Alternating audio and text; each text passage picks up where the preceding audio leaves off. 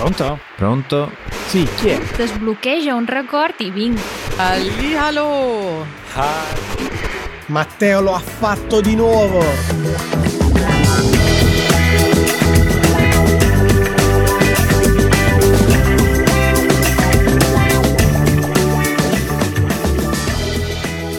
Che ho fatto? Non sei più amico mio. Che ho dimenticato? Hai dimenticato per il terzo anno consecutivo il mio compleanno. Eh, vabbè, però non si fa così. Ma io- voi dovete scriverlo Ma da voi qualche parte. Tutti. Quando era? È stato qualche giorno fa, il 10. 10 Il febbraio. 10 febbraio. Ma ti odio proprio. Ma ah, tu a me, alla fine tu a me, non Ma non, non, mi fai gli posso auguri. ricordare. com- io non ho Facebook. Hai ragione. Però le altre due volte in cui ti ho richiamato e ho detto Matteo, ti sei dimenticato del Eh, mio perché compleanno? ormai Facebook è proprio andato via. Non diamo la colpa a Facebook, questa è tutta colpa tua. Adesso scriviti nel calendario evento 10 febbraio ogni anno fare gli auguri a Raffaele. Adesso immaginati se tutti gli ascoltatori fanno lo stesso e il prossimo 10 febbraio mi arrivano migliaia di auguri, sarebbe fantastico. Sarebbe fantastico. Ragazzi, fatelo tutti quanti. Non chiedo tanto. Io l'ho appena messo per tutti i ca- in tutti i calendari in- per tutti gli anni. non volevo arrivare a tanto, stavo scherzando, sai che non ci tengo. Ma io sì, mannaggia, anche perché ormai è diventato un... cioè l'anno prossimo se ti faccio gli auguri ci rimani male a questo punto. Guarda, non- ti ripeto, non, Ah. non è vero, non ci tengo poi così tanto, è solo per scherzare e anche io provo sempre a trovarti delle scuse per cui non mi ha fatto uh, gli auguri. Quest'anno c'è una scusa bella grande, il mio compleanno uh, è caduto in concomitanza con il Festival di Sanremo.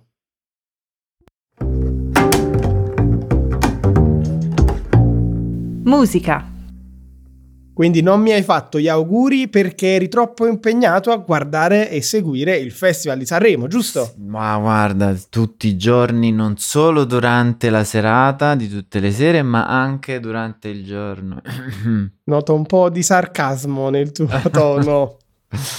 Tutte queste cose, eh no, purtroppo l'ho seguito poco e attraverso racconti dei miei amici che invece lo seguono un po' di più. Matteo, non hai seguito neanche Sanremo, ma che hai fatto questo fine settimana? Beh, mh, orientativamente da domenica niente.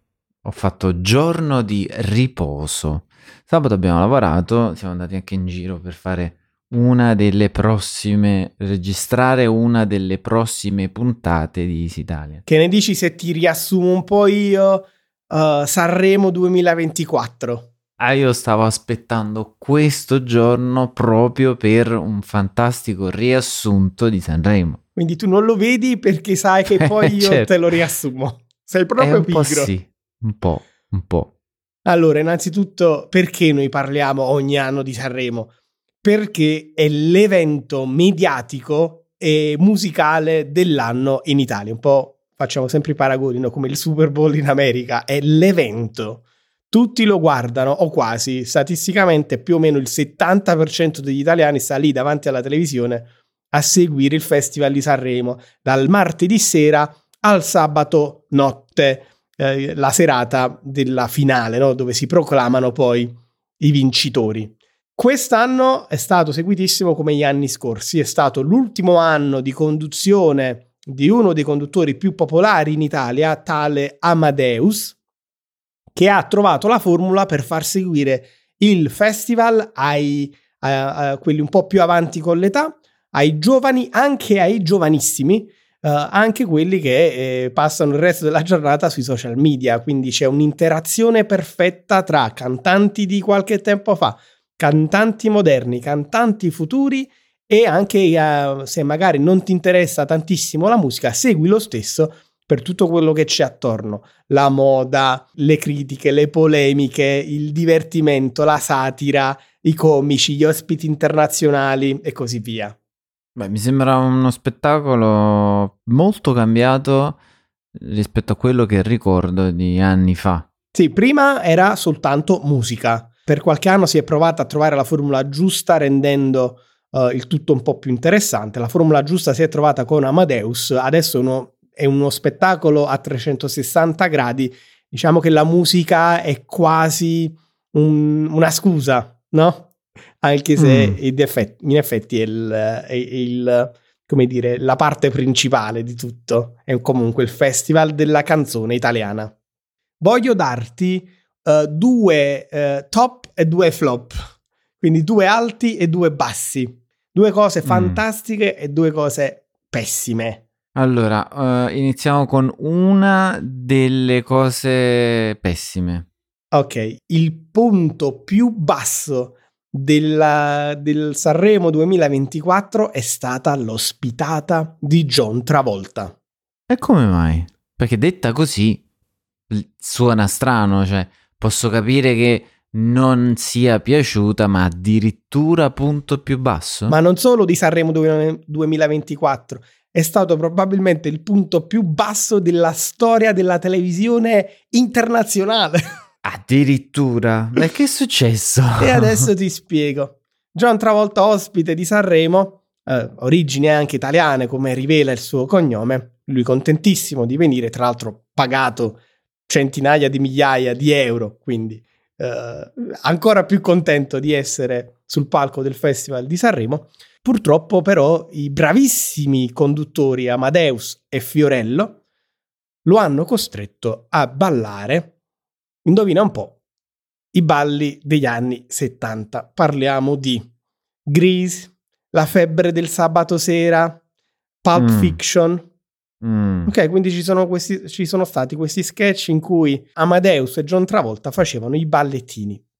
Fin mm. qui molto male, mm-hmm. ma il peggio deve ancora arrivare. Deve ancora arrivare. Perché? A un certo punto hanno detto adesso questi sono i balli tuoi, ti va di ballare un ballo nostro? Sì, perché no? Escono fuori dal teatro, vanno in una piazzetta dove hanno allestito una sorta di palco esterno.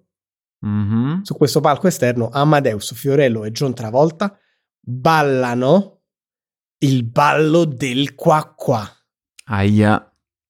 Il ballo del qua qua cos'è Matteo? Il ballo del qua qua è un una danza accompagnata ad una canzone degli anni boh, 50, 60? Non è importante la data, è importante wow. che è un ballo infantile. Sì, è una, una danza un po' come dire, sì, infantile. È il ballo della papera. Mm, Ma tu puoi far venire sì. John Travolta e fargli fare il ballo della papera. Pensa che il, l'imbarazzo era totale eh, per quanto riguarda mm. uh, John Travolta, a un certo punto Fiorello e Amadeus hanno messo su il cappello della papera. Lo hanno mm. dato anche a John Travolta. John Travolta de- ha guardato il cappello, ha pensato, nah, e l'ha buttato via. Però si è prestato comunque a fare questo palletto. Mm. Finita la serata, subito sono cominciate a piovere le critiche. John Travolta mm. n- non ha firmato la liberatoria questo vuol dire che in diretta è, è andato tutto lo sketch. Mm. Però adesso se tu lo cerchi su internet non lo troverai mai perché John Travolta si è negato a dare il permesso di utilizzare questo sketch perché ci tiene alla sua reputazione. Ma que- questa è una cosa strana però perché mi viene subito da pensare ok capisco tutto capisco sì, diciamo il lato di John Travolta, ma non capisco un'organizzazione così grande e, e massiva non ha avvertito John Travolta di quello che stava per succedere o di quello che sarebbe successo durante i che ne so, saranno stati 15 minuti? Sì. Sì, mm. secondo me qui poi cominciano le polemiche, no? E non c'è mm. Sanremo senza polemiche, perché la Rai dice Ovviamente. che John Travolta sapeva tutto quello eh, che sarebbe successo. E tra l'altro John Travolta si è, si è reso protagonista a sua volta di un'altra polemica perché è salito sul palco con delle scarpe eh, bianche sotto un vestito nero. Queste scarpe bianche avevano un logo in bella vista. Gli autori della RAI non ci hanno fatto caso, non hanno riconosciuto il brand e quindi ha fatto pubblicità occulta. Eh, pubblicità occulta poi rivendicata dal um, amministratore Marchio, delegato immagino. dell'azienda. Quindi nessuno è, è, come dire, senza peccato. E, mh, secondo me è una cosa che hanno organizzato in parte all'ultimo minuto Mm. e eh, pensavano facesse ridere. Invece faceva piangere, era davvero imbarazzante. E John Travolta, forse non conoscendo il significato di questo ballo, ha detto: Ok, mi faranno ballare. Va bene, mi presto a ballare, però non sapeva che il balletto era questo e che il risultato era devastante. Fiorello ha detto alla fine della puntata, ha detto, mentre lo facevo sapevo che questa era la fine della carriera di John Travolta e pure nostra. Ma per, perché che, diciamo, la, la domanda è l'autore? Penso che Fiorello non abbia autori, penso che Fiorello Eh, ah, abbia quindi l'ha pens- scelto lui di fare questa cosa. penso che abbia pensato Ah. farà ridere e invece non faceva ridere. Certo, ormai anche... Ecco, è arrivato il momento di fare un cambio. Passato tanto tempo e penso ci sia bisogno di eh, nuove leve nel panorama della direzione degli spettacoli in televisione in Italia. E ci saranno perché eh, l'anno prossimo i conduttori saranno diversi. Mm, già, si, già si conoscono? Non si sa ancora chi sarà, eh, però si sa che Amadeus e quindi Fiorello non ricondurranno Sanremo. Adesso un top, un top. Regalaci una- un momento alto del Festival di Sanremo. Ce ne sono più di uno, uno alla volta. Momento top Giovanni Allevi, Ah, compositore e, e pianista che mancava dalle scene da qualche anno perché purtroppo è affetto da mieloma e quindi ha dovuto abbandonare le scene perché effettivamente questa malattia è fortemente invalidante e tra l'altro gli provoca anche eh, fortissimo tremolio. tremori? Sì, Tremori. tremori, forti tremori eh, anche alle mani, quindi per anni lui non solo non ha potuto esibirsi, ma per un po' di tempo non ha potuto proprio suonare il pianoforte. E dopo credo due anni è tornato a farlo sul palco dell'Ariston, che è il teatro dove si tiene il festival, e lo ha fatto precedere, questa sua esibizione è stata preceduta mm, da un monologo in cui parlava delle cose di cui lui è grato nella vita. E consiglio a tutti di vederlo perché è molto toccante, molto come dire, pieno d'energia nonostante la sua situazione. Ti viene da abbracciarlo per, eh, per quello che ha, ha- ha subito e purtroppo subirà perché questa malattia purtroppo non ha una cura vera e propria, può essere soltanto tenuta eh, più o meno sotto controllo. E poi si è seduto al piano e ha cantato una canzone no scusami, non ha cantato, ha suonato una canzone eh, che si chiama Tomorrow, quindi domani, ovvero la speranza del futuro, ma non troppo lontano, il futuro quello più vicino. Anche nelle situazioni difficili bisogna avere il coraggio e la forza di guardare all'oggi, ma anche a testa alta al domani. Bello, molto bello. Devo dire, forse andrò a rivedere perché sicuramente c'è la possibilità di vedere tutte queste parti interessanti sia su YouTube che su Rai Play, immagino. Esatto. Ci dovrebbero essere proprio questi spezzoni, quindi consiglio a tutti di, eh, di vederle. Ed ero indeciso in realtà con un altro top. Eh, l'altro top era eh, le canzoni di Giorgia.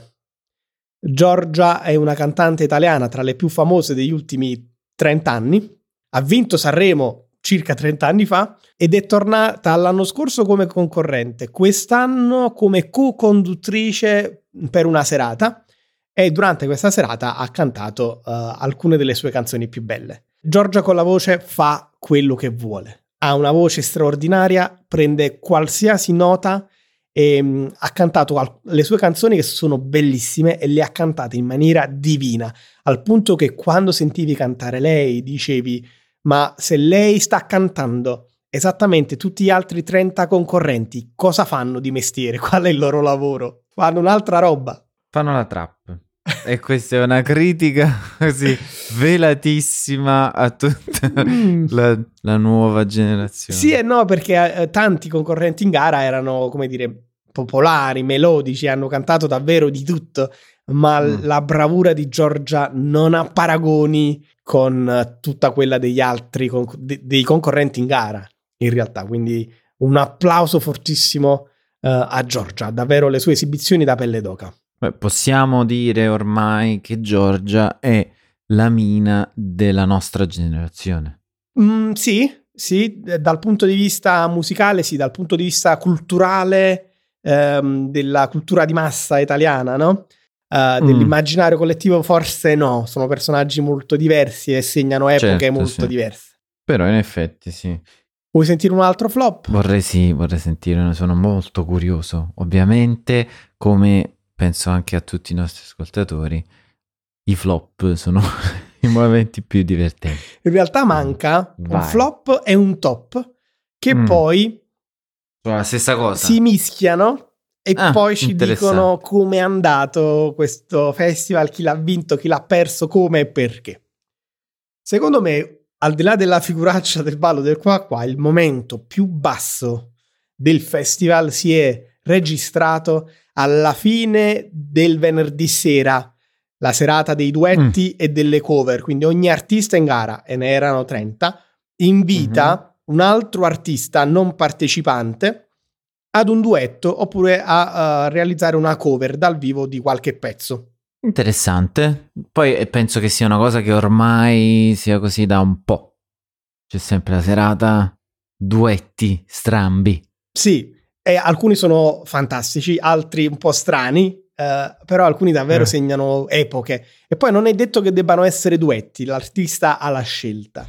Alla mm. fine di questa serata c'era un favorito nel pubblico, tutti quanti avevano apprezzato fortemente l'esibizione di Angelina Mango. Mm. Angelina Mango è figlia d'arte, figlia di Pino Mango, conosciuto in Italia semplicemente come Mango, che è stato uno degli artisti musicali più bravi degli ultimi 50 anni in Italia eh, che però è morto dieci anni fa. La figlia, quindi figlia d'arte, è eh, dire, diventata famosa mh, mm, partecipando ad Amici di Maria De Filippi, un reality show oppure un talent show di cui abbiamo parlato in passato. Quindi, come dire, era già favorita dal pubblico perché già conosciuta in, eh, in televisione, nelle radio, figlia d'arte, quindi tutti quelli che hanno amato il padre amano automaticamente anche la figlia e devo dire la verità, qui si inserisce il top, perché lei invece di duettare con qualcuno ha deciso di partecipare a questa serata facendo una cover del papà. Mm. Canzone bellissima di cui non ricordo il nome e non ricordo neanche se il papà l'aveva portata a Sanremo sullo stesso palco eh, ricordo soltanto la pelle d'oca che ho avuto quando l'ho ascoltata. Mm. Perché al di là del, della storia, no? Lei che canta la canzone del papà scomparso sul, sul palco di Sanremo. Poi questa canzone ha alcune frasi che davvero ti danno i brividi. Ad esempio, sei nel cielo sbagliato. Oppure mm. sei la mia rondine volata via. E mi sto quasi commuovendo da papà tornando a quei momenti, no? Di una figlia che canta la canzone del papà scomparso con queste parole. Mm.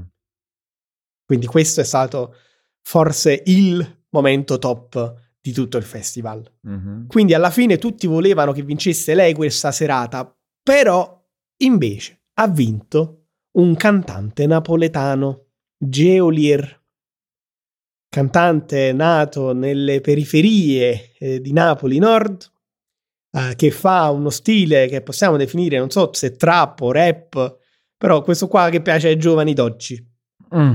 che si è presentato con una canzone al 99% scritta e cantata in napoletano. Stiamo parlando solo di questa serata, non dell'intero festival. No, dell'intero festival. ma, vinto, ma, lui ha vinto la serata? Lui ha vinto la serata uh, delle mm. cover.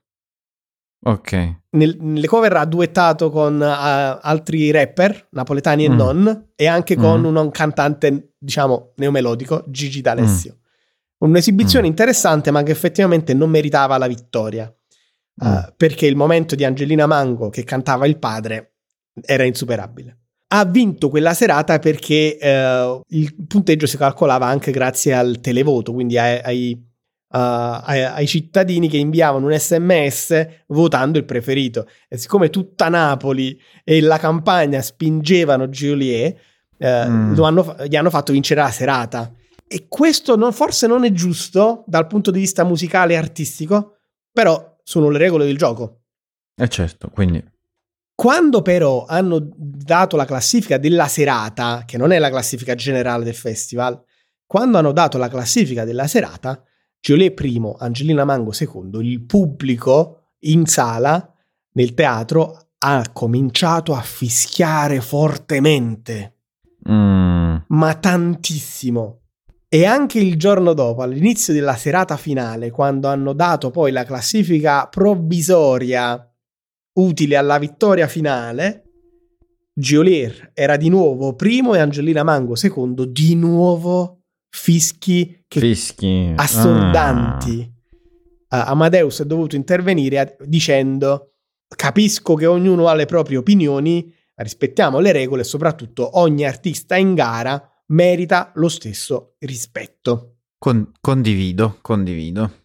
E questo insomma è stato il momento forse più basso che ha fatto da contraltare forse al momento più alto, quindi la cover di Angelina. E tutto questo sfocia nella serata finale, Mm. dove era forse tutta l'Italia che ha guardato il festival polarizzata su due lati.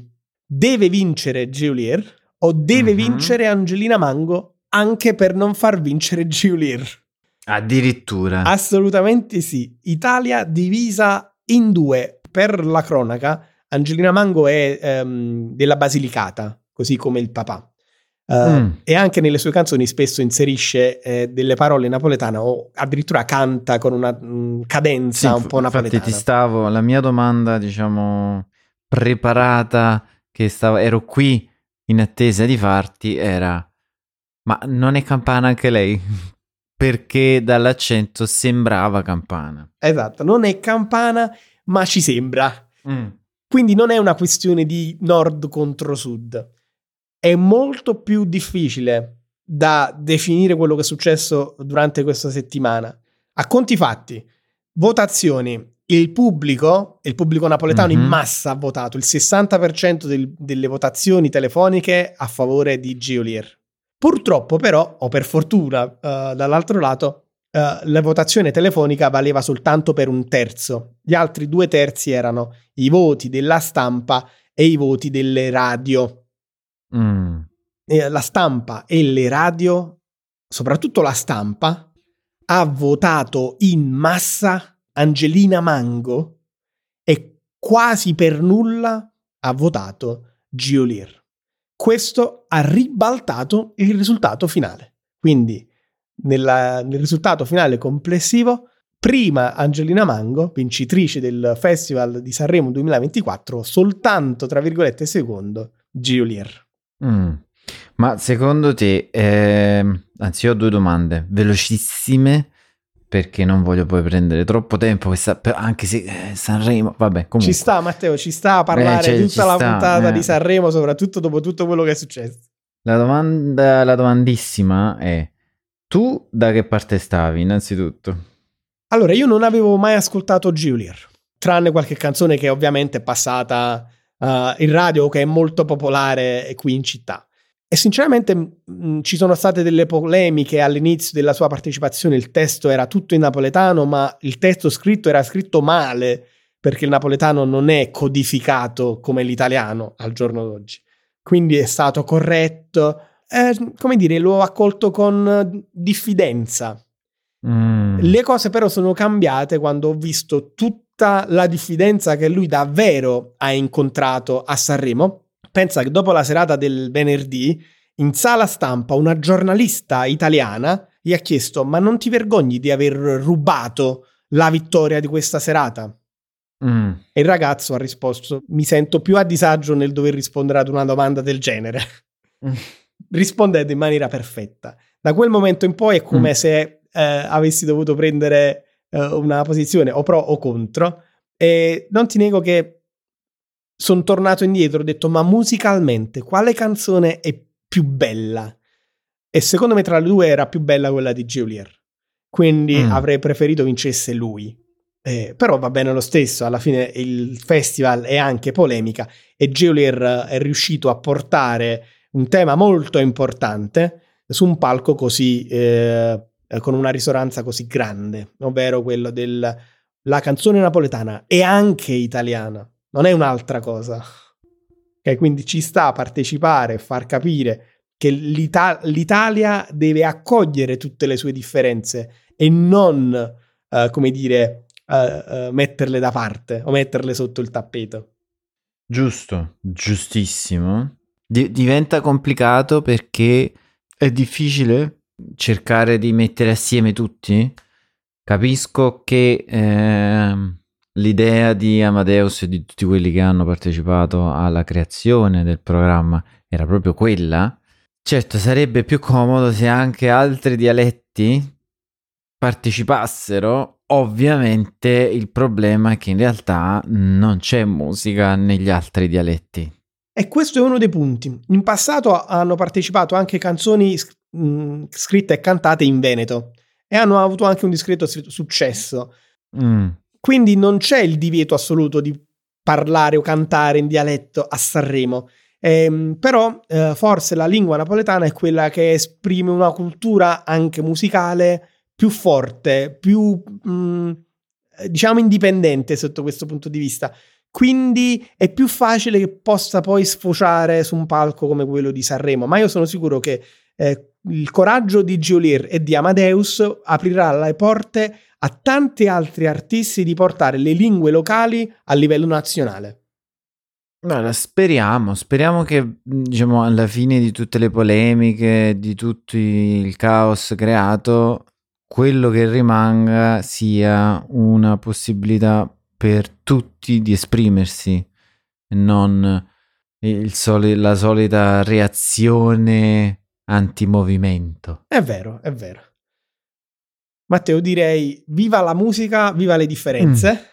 Temo che il nostro tempo sia già finito quest'anno. Eh, ormai sì, sì. Questa, questa puntata sì. monotematica, monosezione, ma dopo questo festival ci sta. Adesso siete aggiornati su tutto, magari vi mettiamo i link um, ai momenti chiave di questo festival.